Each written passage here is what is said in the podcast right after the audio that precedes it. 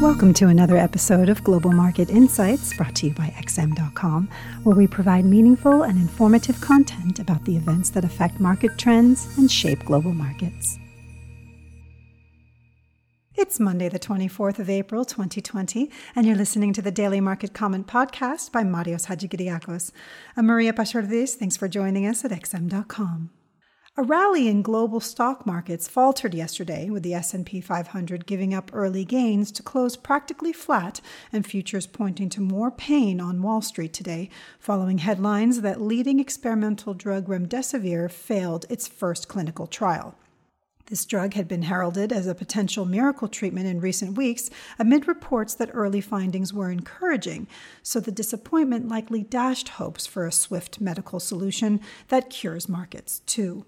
While several other clinical trials of potential therapies are currently underway, this was the most high profile and most promising one in market circles, so a key upside risk for stocks seems to have been taken off the menu for now.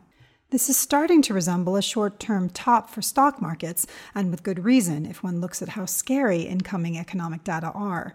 Indeed, global PMIs cratered to record lows yesterday, signaling that the world economy is about to enter a recession that could make 2008 look like child's play in terms of depth and perhaps even duration when factoring in the risk of lasting damage to consumer psychology. Beyond stocks, the cautious sentiment was reflected in the defensive Japanese yen, which outperformed most of its peers despite reports that the Bank of Japan will expand its already massive stimulus program at next week's meeting. The central bank is set to scrap the limit on the amount of government bonds it can buy and double its purchases of corporate bonds, but admittedly, it's doubtful how much real impact these will have. In Euroland, the single currency was pummeled by the inability of EU leaders to deliver a concrete stimulus plan. The meeting ended with the heads of state agreeing to set up a recovery fund, but leaving out crucial details like its size, when it will be set up, and how it will be financed, all of which has been tasked to the Commission to study.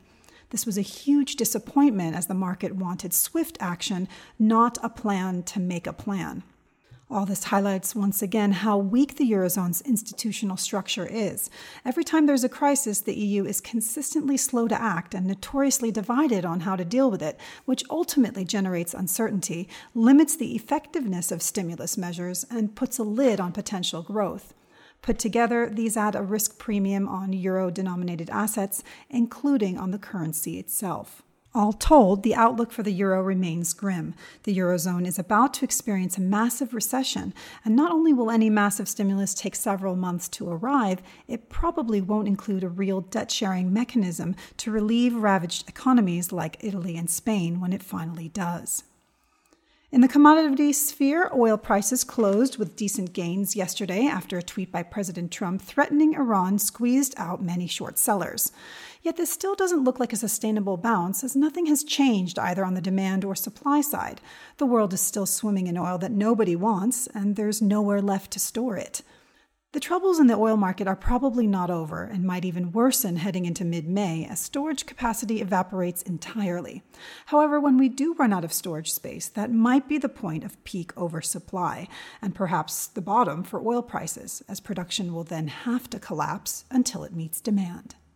Thanks for listening. This was today's Daily Market Comment here at XM.com.